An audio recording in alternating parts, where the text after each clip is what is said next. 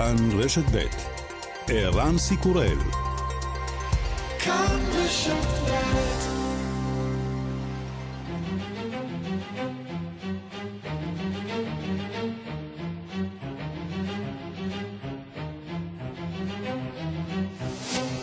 השעה הבינלאומית 26 בינואר 2022 והיום בעולם. העולם יציין מחר את יום הזיכרון הבינלאומי לשואה. מזכ"ל האו"ם אנטוניו גוטיירש הזהיר אתמול מפני התפשטות האנטישמיות ברחבי העולם, גם בחסות משבר קורונה. תיאוריות קונספירציה הופכות למעשה טירוף אנטישמי מתועבים, אומר מזכ"ל האו"ם. זה מתבטא למשל בצורה המגונה שבה מפגינים נגד חיסונים מצילי חיים עונדים את הטלאי הצהוב. הניסיונות המטרידים ביותר להכחיש, לעוות או למזער את השואה מוצאים קרקע פורייה באינטרנט בתוך הבורות והזלזול. They can understand that the mass murder did not occur in a vacuum, but that it was the culmination of millennia of hatred and discrimination. No society is immune to intolerance or irrationality. My own country, Portugal, is marred by this history too. I've spoken to you before about the expulsion of our Jewish population at the turn of the 16th century, an act of cruelty that caused tremendous suffering, and an act of stupidity that produced centuries of stagnation for the country. Understanding our past is crucial to safeguarding our future. הרצח ההמוני לא התרחש בחלל ריק, אלא היה שיא של אלפי שנים של שנאה ואפליה. אף חברה איננה חסינה מפני חוסר סובלנות או חוסר היגיון. גם למדינה שלי, פורטוגל, יש היסטוריה פגומה. דיברתי איתכם בעבר על גירוש האוכלוסייה היהודית שלנו בתחילת המאה ה-16, מעשה אכזריות שגרם לסבל אדיר ומעשה טיפשות שהוליד מאות שנים של חוסר קדמה בפורטוגל. הבנת העבר שלנו חיונית לשמירה על עתידנו. רוחות מלחמה באוקראינה, שליחנו לקייב חן ביאר. האווירה בקייב הכרה מתעתעת. מצד אחד, שגרת היום-יום נמשכת, קשה למצוא ברחוב רמזים לכך שמלחמה עלולה לפרוץ ממש בכל רגע. מהצד השני, ההמתנה מורטת העצבים הזאת נמשכת כבר זמן רב, התושבים כאן מבינים שהם עצמם הפכו לכלי משחק בין המעצמות הגלובליות, והמדינה האהובה שלהם עלולה להפוך להיות שדה קרב. הלילה הגיע לקייב משלוח שלישי של ציוד צבאי אמריקני בשווי של 200 מיליון דולרים, ציוד חיוני אך לא כזה שיכול להביס מעצמה כמו רוסיה. ארצות הברית הודיעה שלשום כי הכניסה 8,500 חיילים אמריקנים לכוננות, ואפשר שזה לא יסתיים בזה. ג'ון קרבי, דובר הפנטגון. I'm not going to rule out the possibility that there will be more such uh, direction given to additional units at home or even abroad in terms of their readiness posture. לא יוצאים מכלל אפשרות שיהיו פקודות נוספות שמודיעות ליחידות נוספות בבית, או אפילו בחו"ל, הנוגעות לרמת הכוננות שלהן. מלבד העלאת רמת הכוננות, ארצות הברית נערכת לצעדים כלכליים נגד רוסיה, ואפילו נגד העומד בראשה. Would you ever see yourself personally sanctioning him if he did invade Ukraine? Yes. You would? I would see that. כן, אני רואה סנקציות על פוטין, אומר ביידן לעיתונאים, אמירה שוודאי תחמם את המצב עוד יותר. אסון בפלורידה. So we begin with breaking news tonight as the U.S. Coast Guard searches for over 30 people missing after their boat overturned. 39 נעדרים בהתהפכות ספינת מהגרים מאיי בהאמה. אדם אחד הותר בחיים על גבה של הספינה ההפוכה.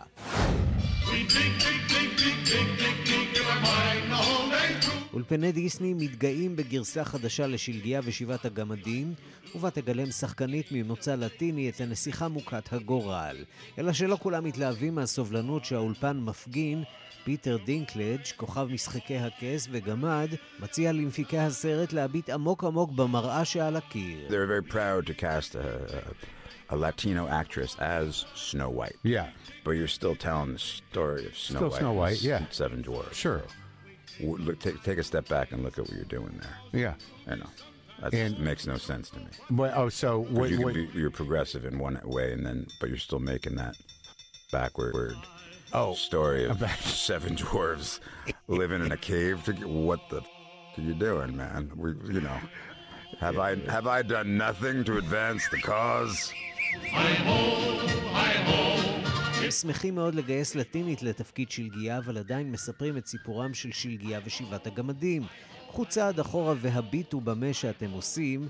אתם מתקדמים מצד אחד ועדיין מספרים סיפור מפגר על שבעה גמדים שגרים במערה? מה אתם עושים? האם לא עשיתי מספיק כדי לעורר מודעות לסוגיית הגמדות? בדיסני מבטיחים גישה שונה מזו שהוצגה בסרט מ-1938 ותוך התייעצות עם קהילת נמוכי הקומה. דבר אחד ברור כבר עכשיו, האישה היפה ביותר בסרט תהיה דווקא המלכה הרעה והיא לגמרי שלנו, גל גדות.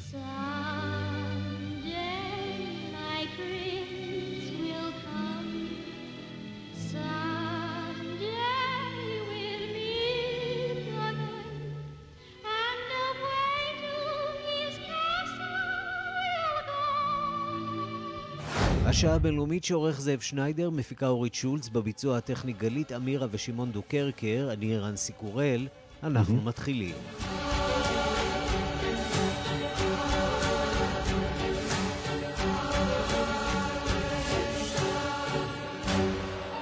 שלום רב לכם, אנחנו פותחים איך אפשר שלא במתיחות הגוברת בגבול בין אוקראינה לרוסיה.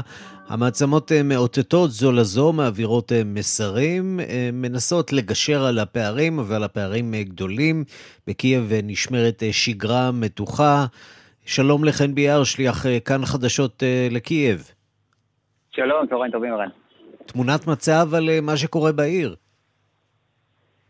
תראה, האווירה כאן היא מצד אחד אה, אווירה מתוחה, וללא ספק אה, התושבים כאן מבינים היטב מה מונח על הכף, והם חיים את המציאות הזאת, אה, קודם כל כמובן כבר כמה שנים, את המתיחות שעולה ויורדת באזורי הגבול, אבל ביתר שאת בשבועות האחרונים, כבר למעלה מחודש, ואתה מזהה שזה לא פשוט. מצד שני, כן מצליחים כאן לשמור על שגרה, וכן העיר ממשיכה להתנהל, זר שיגיע לכאן ולא יודע מה קורה מסביב, לא בטוח שהוא יבחין שמשהו יוצא דופן קורה, אז יש כאן משהו מאוד מתעתע בקייב אה, ביום הזה, ואני רוצה להשמיע לך אה, דברים שאומר לי אחד התושבים כאן, סרגי, כשאני שואל אותו מה דעתו על המתיחות בין רוסיה ואוקראינה, והאם הוא חושש ממלחמה שעומדת לפרוץ.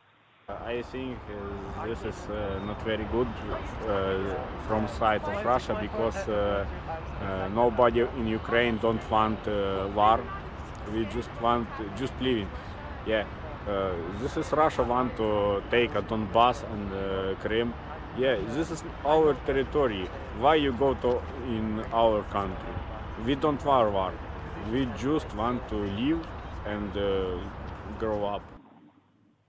אנחנו רק רוצים אה, לחיות בשקט, לחיות בשלום ולגדול. זה שרוסיה רוצה אה, לספח טריטוריות אה, אוקראיניות באזור הגבול, זה דבר אחד. אנחנו לא רוצים מלחמה, רק רוצים לחיות בשלום, זה המסר שלו. ונדמה לי, ערן, שיש כאן גם איזושהי תחושה של חוסר אונים, כי ברור כאן לתושבים שבסופו של דבר יש כאן אירוע שהוא אירוע שיותר גדול מהיחסים בין אוקראינה לרוסיה, שהוא אירוע גלובלי, שאולי אפילו לא כל כך תלוי במה שהם אה, יעשו ובאופן שבו הם יתנהגו, והם קצת מרגישים כלי משחק ותחושה שאין לה הרבה מה לעשות, רק להמתין ולראות מה יקרה, וזו בוודאי לא תחושה אה, פשוטה. אבל אמרנו שחיי היום כאן אה, נמשכים, וזה לא הנושא היחידי שמעסיק את האוקראינים. למשל, היום, אה, כשעברתי ליד בניין הפרלמנט, ראיתי הפגנה, והדבר הראשון שחשבתי כמובן, היא שזה שייך אה, מלחמה באוקראינה, כן. בדיוק, אבל לא, מסתבר שיש כאן עוד דברים אה, על סדר היום, והפגנה אה, לא קטנה אה, בכלל, עם הרבה מאוד כוחות משטרה שהיו סביבה בשביל להשליט סדר, שנוגעת דווקא לנושא של עצמאים, בעלי עסקים, שמפגינים כבר ברצף תקופה ארוכה. Mm, נשמע מוכר הסיפור. הזה. בדיוק, זה, זה בהחלט נשמע מוכר, הם חושבים שהם משלמים יותר מדי מיסים, הנה כך זה נשמע היום מחוץ לבניין הפרלמנט. Вони жили і не боялися, і не оглядалися на оці чорні мундири, на оці чорні каски. Я ще хочу до них звернутися. Ніхто не дає вам права бути беззахисних. אז אלו הקולות, וזה נמשך כמה ימים ברצף, אז יש פה בהחלט את המתיחות שמעסיקה את האנשים, אבל שומרים על שגרה, והנה אתה רואה גם יש נושאים אחרים לצאת למחות עליהם, כמובן עניין הקורונה, שאומנם כרגע כאן אין איזשהו אה, שיא של תחלואה, אבל יש גם כעס על הממשלה על האופן שבו התנהלה בנושא הקורונה, גם זה בוודאי אה, מוכר לך, אז זה מה שקורה כאן היום. מצד אחד ניסיון לשמור על שגרה, מצד שני מבינים שהימים האלה מתוחים מאוד ושבכל רגע משהו עלול לקרות. חן ביאר, שליח כאן חדשות אה, בקייב, תודה. תודה רבה, ערן. המעצמות המובילות של האיחוד האירופי, גרמניה וצרפת, אה, עושות בימים אלה מאמץ משותף אה, לחולל הפוגה במתיחות בין רוסיה למערב סביב הסוגיה האוקראינית, שהגיעה כך נראה לנקודת אה, שיא. המאמץ הזה חושף הבדלים עמוקים בגישת שתי המעצמות לרוסיה, לעומת העמדה של ארצות הברית ובריטניה, עמדה שקובעת בסופו של יום גם את דפוס הפעולה של ברית נאט"ו, הדיווח של כתבת חדשות החוץ, נטליה קנבסקי. חברות בברית הצפון-אטלנטית אומנם מנסות לתאם עמדות באופן שוטף, אך ההבדלים הופכים לגלויים יותר ויותר ככל שהמתח סביב אוקראינה גובר. בביקורו בברלין הזהיר אתמול נשיא צרפת עמנואל מקרון את רוסיה שאם תתקוף את אוקראינה המחיר יהיה גבוה מאוד. עם זאת הוא קרא שוב לדו-שיח עם מוסקבה. Et la situation dans laquelle nous sommes donc aujourd'hui n'est pas stabilisée.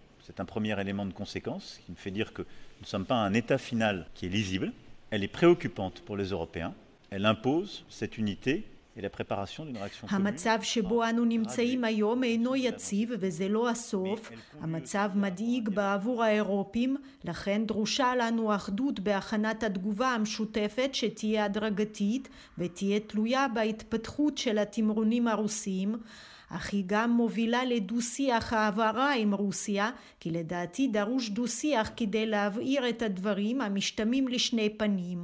מה שאנו רואים בבירור היום הוא שרוסיה הופכת למעצמת אי היציבות בקווקז, בגבולות אירופה ובעוד אזורים, טען נשיא צרפת, הוא אמור לשוחח עם עמיתו הרוסי ולדימיר פוטין בטלפון ביום שישי, וגם עם עמיתו האוקראיני ולדימיר זלנסקי, וזה בהמשך למפגש היום בפריז, בפורמט נורמנדי, של היועצים המדיניים מצרפת, גרמניה, רוסיה ואוקראינה בניסיון לרסן את המתח.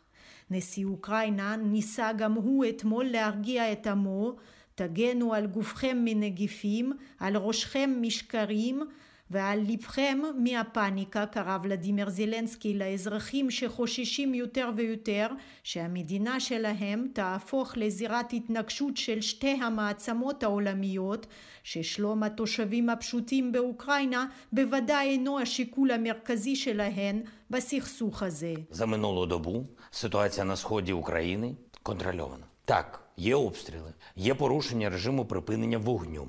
і війська біля наших кордонів не зникли. Але найголовніше у нас нуль. ביממה האחרונה המצב במזרח אוקראינה בשליטה, כן עדיין יש תקריות ירי, יש הפרות הפסקת האש, כוחות האויב לא נעלמו מאזור הגבול, אך העיקר הוא שלא היו לנו הרוגים ופצועים, הודיע זלנסקי בניסיון נואש להרגיע, משימה קשה בהתחשב לרטוריקה שנשמעת מסביב, מוושינגטון שהחזירה את משפחות הדיפלומטים מקייב והעמידה את כוחותיה בכוננות, ממוסקבה שהחלה עוד תרגיל צבאי, הפעם בבלארוס, מנאט"ו שהודיע על הגברת הנוכחות במזרח אירופה ומן האיחוד האירופי שמנסה ליישר קו עם הברית הצפון אטלנטית. Once again, Europe is in danger. And I wish it were different, but the last two years have seen a serious worsening of our strategic environment to the extent that I am convinced that today we are living through the most dangerous moment of the post-Cold War period. אומר שוב, אירופה בסכנה והייתי רוצה שזה לא יהיה כך, אך בשנתיים האחרונות אנו עדים להחמרה חמורה בסביבה האסטרטגית שלנו.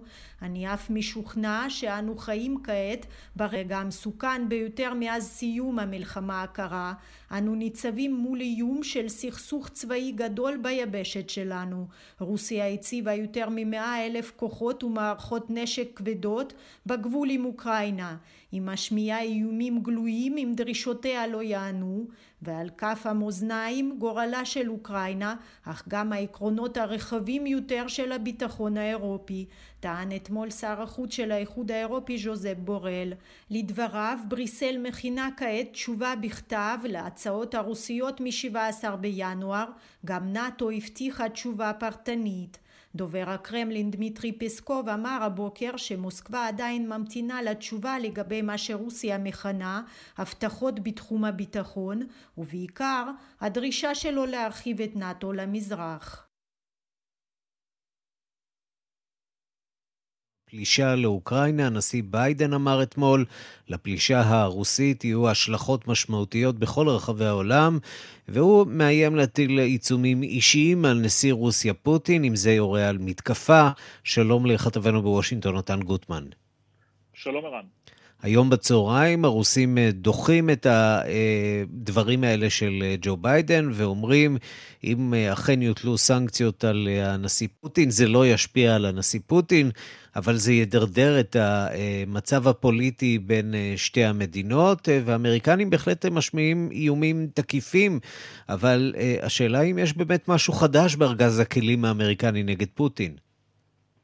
כן, תראה, אמ, קודם כל, חלק ממה שחדש זה עצם הנכונות ללכת לכיוונים האלה, עצם הנכונות, הנכונות לומר, אמ, תראו, אלה הדברים שאנחנו הולכים לעשות, אנחנו הולכים להיאבק בפלישה רוסית, גם אם זה לא אומר להיאבק על הקרקע באמצעות חיילים, אנחנו חייבים כל הזמן להבהיר שיש מחירים אה, אה, מאוד ספציפיים ומאוד כבדים שהרוסים אה, ישלמו.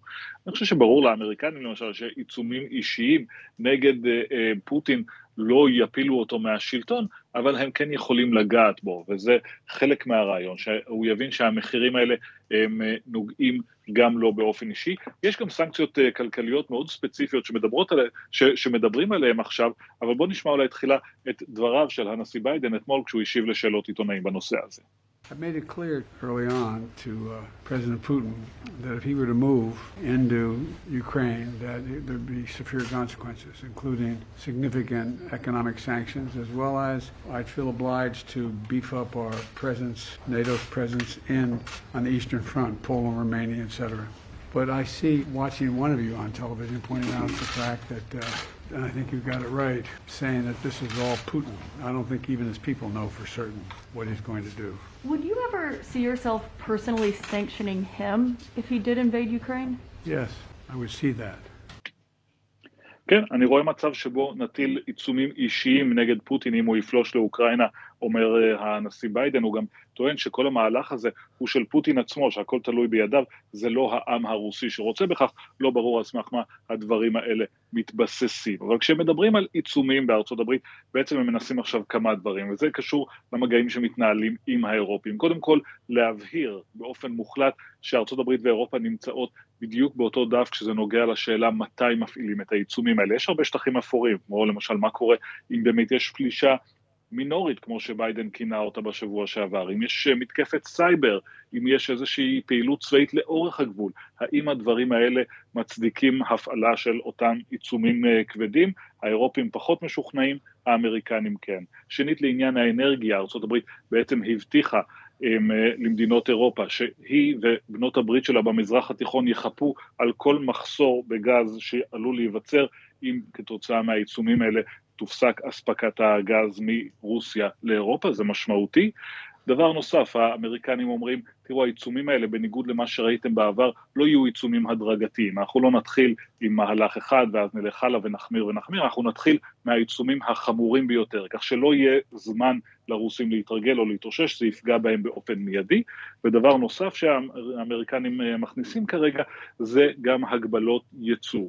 כלומר, הרבה מהטכנולוגיות המתקדמות שרוסיה נסמכת עליהן גם לצורך אה, פיתוחים בתחום הביטחוני, אבל גם לצורך הכלכלה שלה, ייחסמו לגישה, אה, אה, לא ניתן יהיה לייצא אותם לרוסיה, לכך אומרים האמריקנים תהיה השפעה מאוד משמעותית גם כן על היכולות של הרוסים.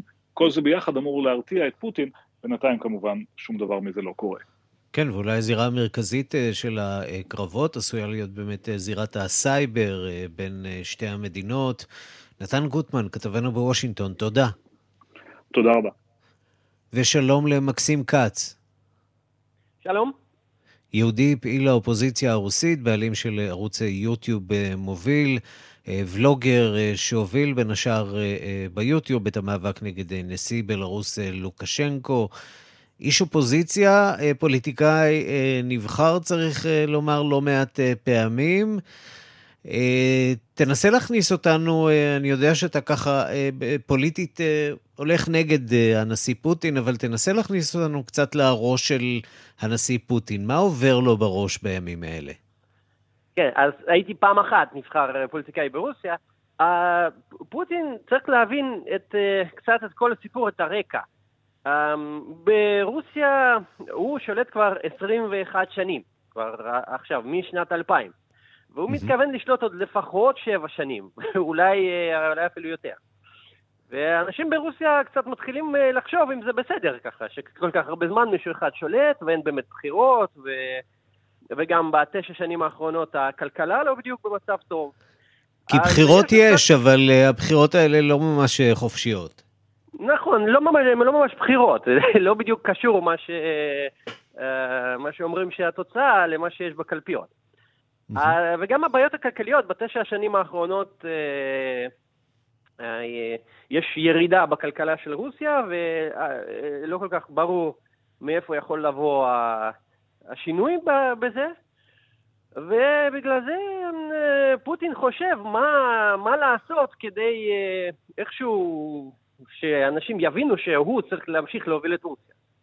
עכשיו, משהו כזה הוא כבר עשה ב-2014, mm-hmm. uh, כשהוא uh, בעצם uh, צירף, צירף, איך להגיד את זה, את קרים, חצי האיים קרים mm-hmm. לרוסיה. סיפח, כן. סיפח, כן, סיפח. הוא, אז, וזה ממש העלה את... את כמות התומכים שלו ברוסיה בפי שלוש או משהו כזה. רק שפה זה עסק טיפה יותר מסובך, תקן אותי אם אני טועה. נכון. הצבא האוקראיני הוא צבא מחומש היטב, אה, שמקבל, אנחנו רואים רק אתמול בלילה, 200 אה, אה, מיליון דולר של ציוד אמריקני, ציוד צבאי. וכל זה, רוסיה אולי תנצח בקרב כזה, אבל הוא ודאי לא יוציא את פוטין מנצח, כמו מול יעד פשוט יותר, כמו גיאורגיה למשל. אה, המחשבה של פוטין עכשיו היא לעשות משהו שישנה את אה, מה, ש, מה שצופי הטלוויזיה ברוסיה, שהם התומכים העיקריים שלו, חושבים עליו. והוא זוכר את קרים והוא רוצה משהו כזה עוד פעם. עכשיו, כמובן שעכשיו הכל מאוד שונה. הצבא האוקראיני באמת אה, הרבה יותר חזק, ו... וקרים זה משהו שמאוד קשור לזיכרונות מהילדות של הרבה רוסים, אנשים נסעו לשם לים, ואוהבים את המקום הזה. זה האילת של, של, של הרוסים לצורך כן, העניין. נכון, נכון, זה האילת של הסובייטים, כן, של הסובייטים. כן. ומה שקורה עכשיו זה לא בדיוק uh, הרוסים uh, רוצים שיקרה. מלחמה עם אוקראינה אף אחד לא רוצה, אבל גם פוטין רוצה מלחמה בטלוויזיה, הוא לא רוצה מלחמה אמיתית. הוא רוצה במלחמה בטלוויזיה שלא יהיו בה הרוגים, אבל שהוא יצא מנצח ממנה, ושהוא יוכל להגיד שהוא uh, מחזיר את ברית המועצות ורוסיה make Russia great again. כן. זה, זה, זה מה שהוא רוצה. עכשיו, uh, לא ברור איך הוא מתכוון להשיג את זה במצב שיש עכשיו. Uh, אבל זה, זה, זה השאיפה שלו, ואני מקווה שלא תהיה מלחמה אמיתית. זה, זה לא בדיוק נראה ככה שזה תהיה מלחמה אמיתית, מדברים על זה הרבה, אבל...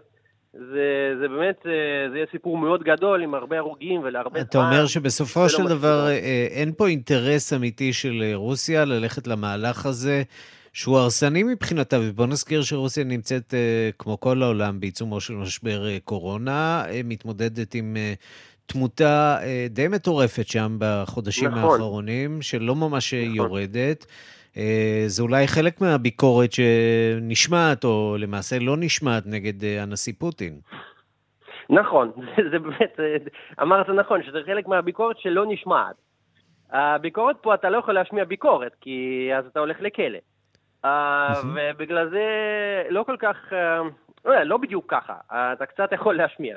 אבל באמת יש הרבה ביקורת שהיא לא מושמעת, ומבינים את זה גם בממשל הרוסי. שיש את כל זה, ושזה יכול לצאת החוצה בבחירות ב-2024 או באיזשהו מצב אה, אחר. אז וה, כן, ואפרופו ביקורת, ש... אה, היום אנחנו שומעים אה, שאולג נבלני, אחיו של נבלני, האח הבכיר, שהואשם, נכון. אלכסיי נבלני, שהואשם בארגון הפגנה לא חוקית לפני שנה, ונשפט לשנת מאסר על תנאי, עכשיו הוא מבוקש על ידי השלטונות. ועכשיו דורשים להמיר את עונשו למאסר בפועל בשל חשד לביצוע עבירה פלילית חדשה. כולנו מכירים את אלכסיי נבלני, אתה בטח מכיר גם את אולג נבלני, עבדת עם אלכסיי נבלני. מי הוא האיש, עד כמה הוא באמת מעורב בפוליטיקה החוץ-ממסדית של רוסיה? Um, כן, הייתי סגן מטה הבחירות של אלכסיי נבלני, שהוא רץ לראש העיר המוסקבה. Mm-hmm. את אולג נבלני אישית אני לא מכיר, uh, הוא לא בדיוק היה מעורב בפוליטיקה uh, לפני, אבל הוא הואשם לפני, אני חושב, חמש שנים, יחד עם אלכסיי נבלני, הוא הואשם בפלילי, uh, והוא באמת היה בכלא. אז נבלני קיבל, אלכסיי נבלני קיבל מאסר על תנאי, והוא קיבל מאסר אמיתי, ואם אני זוכר נכון, הוא היה שלוש שנים בכלא הרוסי. ואז יצא, ואז כמובן הוא, הוא כן, הוא פעיל קצת, הוא, הוא כותב בפייסבוק ודברים כאלה, אבל הוא לא בדיוק אה, אה, מנהיג. וכן, אה, ראיתי אתמול ש... כן, שבאמת אה, אה, רוצים אה, לשנות את מאסר על תנאי למאסר בפועל. אה, לא ברור מה יקרה עם זה, כי זה לפעמים קורה פה, שמבקשים ואז, אה, ואז חוזרים מעצמם, לא תמיד אה, זה באמת, זה באמת קורה. אז אני מקווה שזה לא יקרה הפעם. מקסים כץ, יהודי, חבר האופוזיציה הרוסית, בעלים של ערוץ יוטיוב, מוביל ברוסיה, ערוץ אופוזיציוני במוסקבה. תודה רבה לך על הדברים. תודה.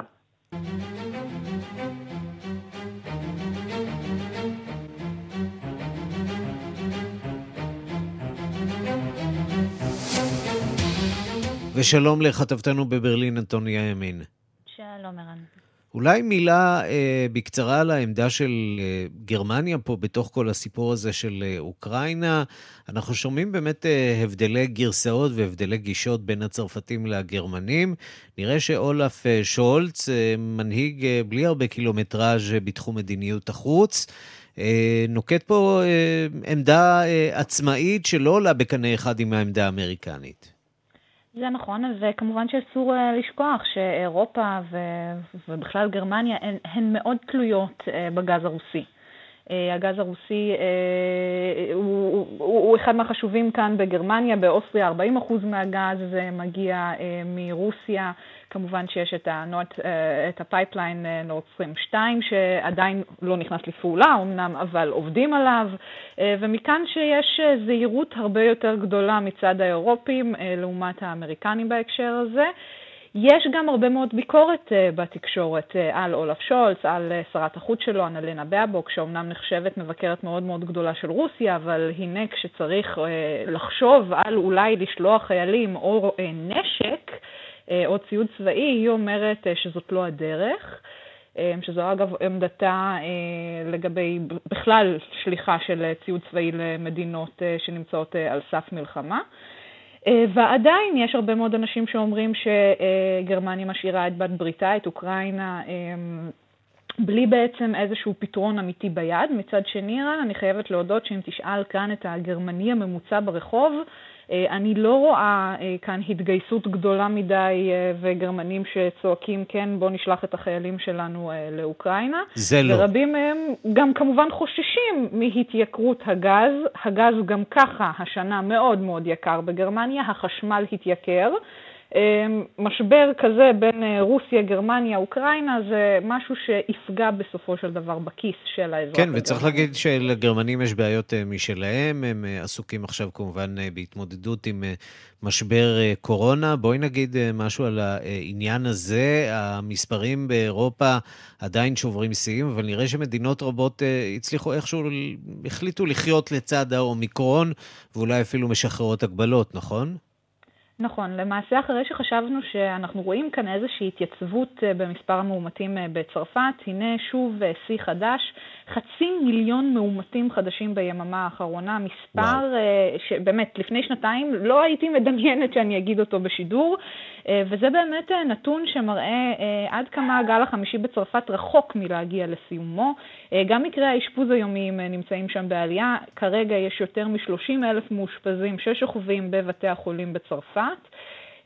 בהולנד, שאני אזכיר, עשתה שם צעד מאוד מאוד דרסטי באמצע דצמבר, נכנסה אה, לסגר אה, מלא מלא מלא, החליט אה, ראש הממשלה על הקלות נרחבות שנכנסו לתוקף כבר היום, ולמעשה כל המקומות שם רשאים להיפתח שוב בין השעות 5 אה, בבוקר ועד 10 בלילה, תחת כמובן הגבלות של ריחוק חברתי, אבל זה באמת כולל הכל מהכל, מסעדות, ברים, מוזיאונים, תיאטראות, גני חיות, סאונות אפילו, ובתי קזינו. אלה דברים שאמר אמש ראש הממשלה בהולנד. We zetten vandaag een grote stap om Nederland verder van het slot te halen, terwijl de besmettingscijfers echt אנחנו עושים צעד גדול היום ופותחים את הולנד בזמן שהעלייה במספר המאומתים היא עצומה. זה מרגיש סותר אחרי שנתיים של קורונה, ועדיין צוות ניהול המגפה החליט שזה מוצדק לאפשר כמעט את כל הפעילויות בתנאים מסוימים. והמנהיג הבא, שכמובן נמצא על אה, הכוונת של הקורונה, הוא בוריס אה, ג'ונסון, פרשת אה, פארטיגייט שהולכת וצוברת תאוצה. מיליוני בריטים מחכים עכשיו לדוח המבקרת על מעלליו של בוריס ג'ונסון. הדוח הזה צפוי להתפרסם היום, ומה? צפוי להפליל את בוריס ג'ונסון באחריות למסיבות הרבות שהתרחשו במעונו הרשמי חרף מגבלות הקורונה? כן, אז כמובן שאף אחד לא באמת יודע, גם לא ברור כמה מהדוח הזה באמת יתפרסם אה, לציבור. יש שטוענים שלמבקרת אה, העצמאית שבעצם אה, הוזכרה אה, למשימה, יש אפילו תמונות אה, של ג'ונסון במסיבת יום ההולדת שלו, אבל אני רגע אה, אולי אקח צעד אחורה ואזכיר למאזינים שלנו שבאמת עתידו הפוליטי של ראש ממשלת בריטניה נראה רחוק מלהיות מזהיר, אחרי חשיפת שלל מסיבות שבהן לכאורה לקח חלק בתקופות שבהן לשאר הבריטים אסור היה להתכנס בכלל, כולל מסיבה ערב לפני ההלוויה של הנסיך פיליפ. מסיבה שהוא היה צריך להתנצל עליה בשידור חי בפני המלכה בכבודה ובעצמה, ומסיבת יום הולדתו בהשתתפות 30 אה, איש ביוני האחרון, הרי שבאמת בריטניה כולה מחכה לתוצאות אה, ועדת החקירה. את הדוח הזמין אמנם ג'ונסון עצמו, אך מדובר בחקירה עצמאית. אה, יחד עם זאת הודיעה אתמול משטרת בריטניה כי גם היא מתכוונת לחקור את הפרת ההגבלות לכאורה. בואו נשמע דברים שאמר ג'ונסון אתמול בפרלמנט. Mr. Speaker, a few weeks ago, I commissioned an independent inquiry into a series of events in Downing Street and the Cabinet Office, as well as some other Whitehall departments that may have אדוני היושב-ראש, לפני מספר שבועות הזמנתי חקירה עצמאית לגבי סדרה של אירועים ברחוב דאונינג ובמשרד הקבינט, כמו גם בכמה מחלקות אחרות, שבהן התקיימו אולי הפרות פוטנציאליות של תקנות קורונה. במסגרת התהליך שותף מידע באופן רציף גם עם המשטרה, ולכן אני מברך על החלטת המשטרה לנהל חקירה משלה. אני מאמין שזה יעזור לעזור לתת לציבור את הבהירות הדרושה לו, אבל אני רוצה להרגיע את הפרלמנט, את אדוני היושב ראש, את המדינה. אני רוצה להגיד שהממשלה מתמקדת במאה אחוזים בטיפול בתושבי בריטניה ובסדרי העדיפויות שלהם. אנטוניה ימין, כתבת כאן באירופה בברלין, תודה רבה לך. תודה. כולם יציינו מחר את יום הזיכרון לשואה, יום הזיכרון הבינלאומי. בפולין התקיים הטקס המרכזי במחנה ההשמדה אושוויץ-בירקנאו שהקימו הנאצים על אדמת פולין. על הטקס ועל האווירה בפולין ביום השואה הבינלאומי אנחנו רוצים לשמוע ממך, כתבנו בפולין, ניסן צור. שלום ערן. איך יציינו את היום הזה? כן, מחר באמת התקיימו מספר טקסים, גם הטקס המרכזי, כמו שציינת, התקיים במחנה ההשמדה אושוויץ בירקנאו. טקס לציון 77 שנים לשחרור המחנה מידי הנאצים. אה, אגב, בגלל מגבלות הקורונה, אז בטקס השתתפו השנה אה, רק מספר מאוד מאוד מצומצם של ניצולי שואה, והטקס עצמו יועבר בשידור חי באתר האינטרנט של אה, אושוויץ. גם בבירה ורשה התקיימו מספר טקסים בהשתתפות ראשי הממשל הפולני. אבל אה, כמו שמתקיים בערך בכל שנה, בשנים האחרונות לפחות, הנרטיב המרכזי ביום השואה הבינלאומי יהיה הנרטיב הפולני של השואה, הקורבנות הפולנים, הכיבוש של פולין על ידי המשטר הנאצי, עדיין מתייחסים כאן גם כמובן לשואת היהודים, אבל אה, הרבה פחות מאשר אה, בשנים אה, קודמות. כל זאת כמובן לאור המדיניות של מפלגת השלטון הנוכחית, מפלגת חוק וצדק, שהבטיחה כשנכנסה לשלטון בשנת 2015 וגם קיימה את אותה הבטחה לשנות את התדמית ואת ההאשמות כלפי פולין, כי גם פולין, גם חלק מהפולנים לקחו חלק בפשעים כנגד היהודים בשואה. תגיד, כמי שמתגורר היא... הרבה מאוד שנים בפולין, תאר לנו קצת את האווירה הנוכחית במדינה עם הממשלה הזאת, שכפי שציינת, שמה במרכז את הסבל הפולני, בהחלט היה סבל פולני גדול מאוד, אבל היום הזה, היום הבינלאומי, יום הזיכרון לשואה, מתמקד באופן רשמי על ידי האו"ם בקהילות היהודיות וביהודים. איך זה מרגיש, איך זה נוכח שם מבחינת רמת האנטישמיות, היכולת של יהודים להזדהות כיהודים? תראה, אני, אני מתגורר בפולין 16 שנה ואני מכיר היטב את התדמית של פולין כמדינה שנתפסת בקרב הרבה מאוד ישראלים, יהודים, כמדינה מאוד אנטישמית. אני עצמי נכד של ניצולי אושוויץ וגדלתי על, על אותה תדמית. אבל כמי שמתגורר פה כבר הרבה שנים, אני יכול גם להגיד שמה שרואים משם לא תמיד רואים מכאן. יש כמובן אנטישמיות שנמצאת היום בעיקר בקרב הדור המבוגר, אנשים שגדלו עם תדמית על יהודים ששולטים בממשלה, בבנקים וכולי. יש גם קבוצות, הרבה מאוד קבוצות של צעירים לאומנים שקיבלו באופן מסוים אור ירוק, די גם אם בקריצת עין ולא באופן גלוי, מהממשלה, בעקבות המדיניות של הממשלה הנוכחית, להוציא את כל הרגשות הלאומניים שלהם. מצד שני, אבל אני יכול לומר באמת בפה מלא שמרבית הדור הצעיר בפולין מאוד מתעניין בישראל, להרבה מאוד פולנים שאני נמצא בקשר איתם, יש חברים ישראלים, בהרבה מאוד מקרים שאני עצמי וגם אחרים בקהילה היהודית שאני מאוד מעורב בה מזדהים כיהודים או ישראלים, אנחנו מקבלים דווקא תגובות מאוד מאוד חיוביות מצד פולנים, יש אפילו לימודי יהדות במספר אוניברסיטאות בפולין, כך שאנטישמיות לא ממש מורגשת ברחובות, יש מצעדים בעיקר בימי העצמאות הפולנים או בחגים קתולים.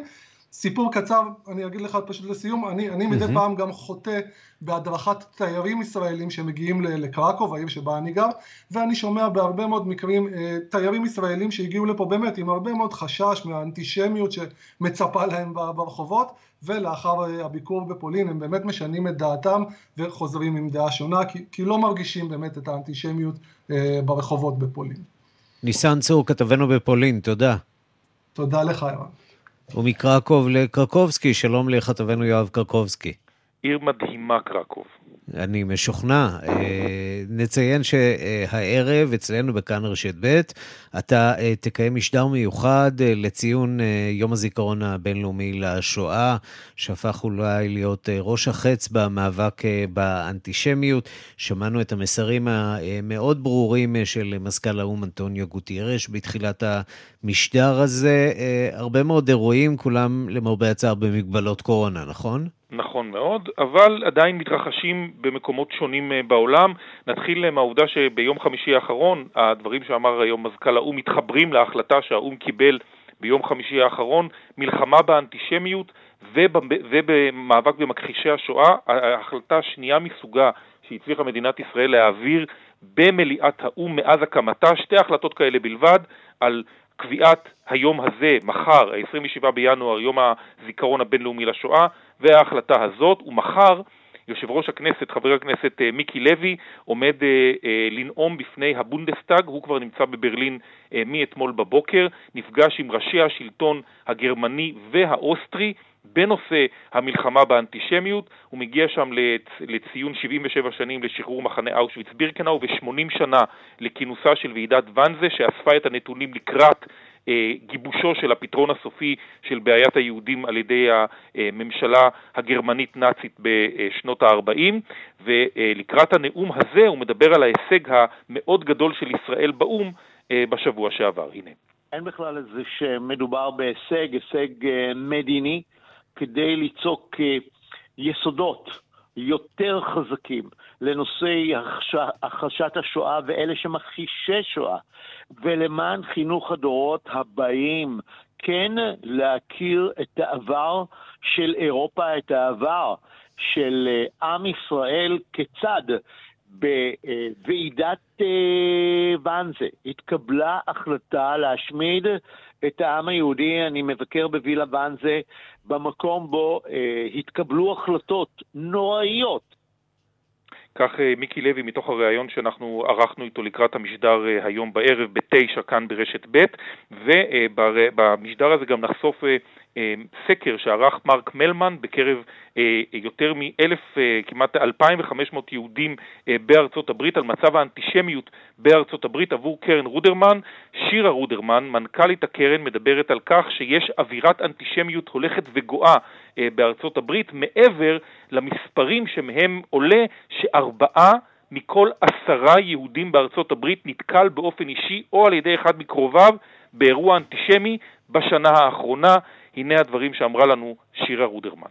כשאנחנו אומרים אנטישמיות זה שם קוד להמון סוגים של מקרים. זה יכול להיות מקרי קיצון, פיטסבורג ומה שקרה בטקסס שבוע שעבר, ובין מקרי הקיצון יש באופן יומיומי מקרים שמסתכמים, הנה השבוע קרה פה בבוסטון, אנשים מסתובבים, אנשים חשודים, מסתובבים סביב בתי כנסת, מעוניינים ללמוד, להבין איך... למה מתפללים פה, כמה מתפללים פה, איך ניתן להיכנס, עד ל... נכנסים למסעדה כשרה ופשוט מכים. אנשים עכשיו, זה הפך להיות עניין שאני לא נעים להגיד כמעט, כבר בשגרה אתה חושש ומוצא את עצמך תוהה לאן זה הולך. כך שירה רודרמן מתוך הריאיון שיהיה היום בערב, ואנחנו במשדר הזה, ערן, הלכנו בעיקר אל שורדי השואה שורדי מחנה אושוויץ בירקנאו שמחר... כמעט הזדמנויות בינואר... אחרונות uh, לשמוע את הקול שלהם צריך נכון. uh, לומר, וצריך לנצל את ההזדמנויות האחרונות האלה uh, ביום השואה הבינלאומי כדי להביא את הקולות הללו. נכון מאוד. אז אנחנו התמקדנו בשורדי אושוויץ בירקנאו. 27 בינואר זה יום שחרור המחנה הזה בידי הצבא האדום. אז בואו נשמע כמה מהקולות האלה. דיברנו עם יואל ומרדכי אילון. הם אה, תאומים שהיו חלק מהניסויים שביצע מנגלה בתאומים והיו כלואים בביתן 15 בבירקנאו. היום, להבדיל אלפי הבדלות, פגשתי אותם בירושלים, בבית האבות שבו הם מתגוררים, בבית הכרם, והם מספרים, מנגלה היה אולי השטן, אבל בזכותו אנחנו חיים. בא מנגלה עשה סלקציה, רשמו מי שהולכים, אז כבר ידענו, לגז ולזה. אבל תאומים לא היו בזה. עד שפעם אחת לא בא מנגלה, אלא קצין אחר בשם טילו, והוא כן רשם אותנו. ומנגלה הוציא אותנו מהרשימה הזאת. בעצם הם אומרים, יואל ומרדכי אילון, מי שהציל אותנו זה היה מנגלה, בזכותו אנחנו כאן. עוד סיפור עליו ועל הסלקציות שלו, של יוזף מנגלה, מספרת דבורה ברגר, גם היא בריאיון שקיימנו איתה בירושלים. שים לב לתיאור שלה את השטן שהיה מי שאחראי על הסלקציות האלה, אולי התייחסות מיוחדת, אני לא שמעתי כזאת משורדי שואה בעבר.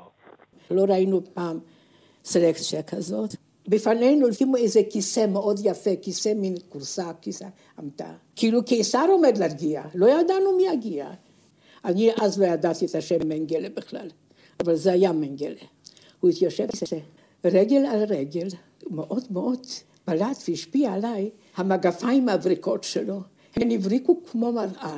אני אז לא ידעתי שלכל גרמני קצין כזה יש ילד יהודי, כל תפקידו זה לצחצח את המגפיים. ואוי ואבוי אם זה לא הצליח לו. ביד היו לו כפפות שחורות. וכשהוא התחיל את הסלקציה, הוא בכלל לא דיבר, הוא רק עשה. ברור שזה ימין וזה שמאל. אני מתביישת להגיד משהו.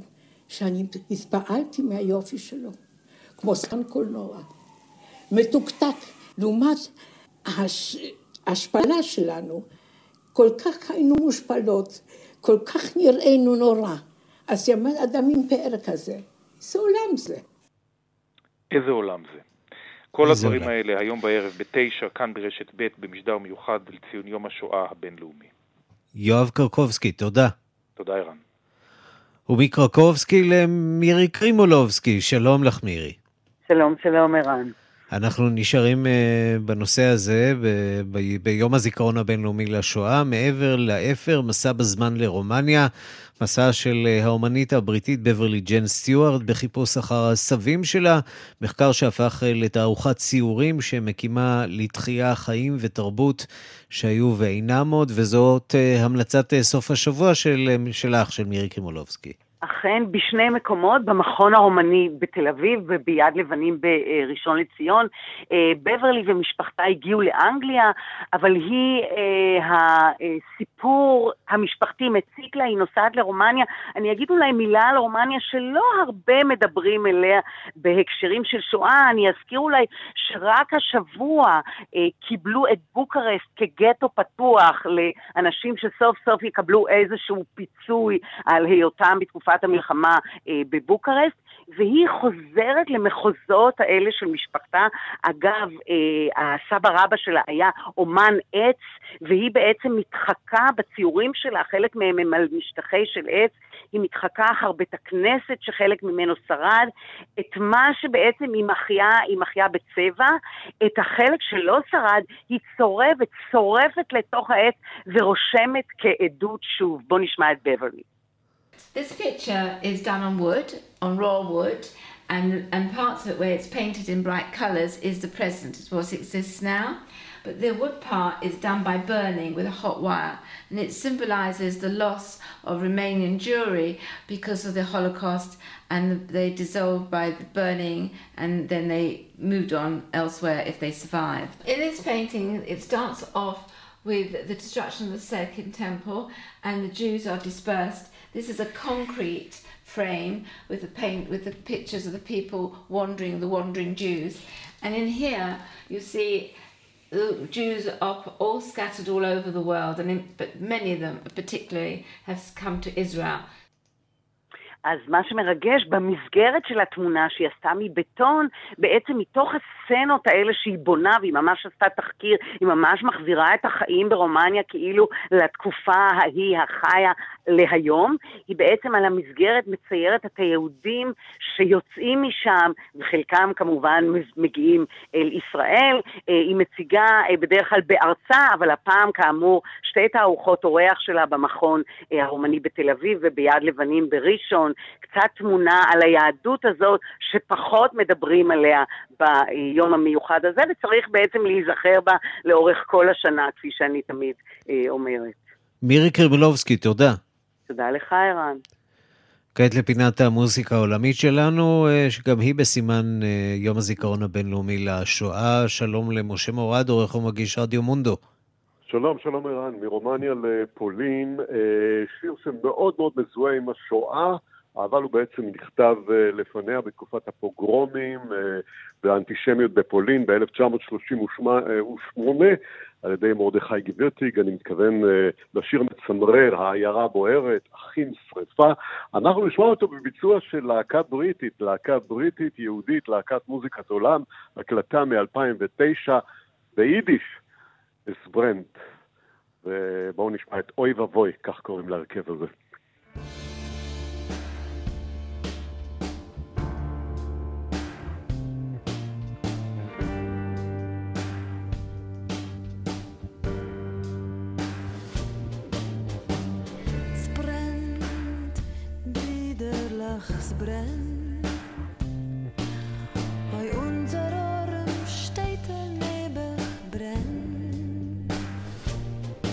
משה מורד, איש המוסיקה העולמית שלנו, תודה. ועד כאן השעה הבינלאומית מהדורת יום רביעי, שערך זאב שניידר, המפיקה אורית שולץ, הטכנאים גלית אמירה ושמעון דוקרקר. אני רנסי קורל, מיד אחרינו רגעי קסם עם גדי לבנה, מחר מרחה ב' עם ערן זינגר. להתראות.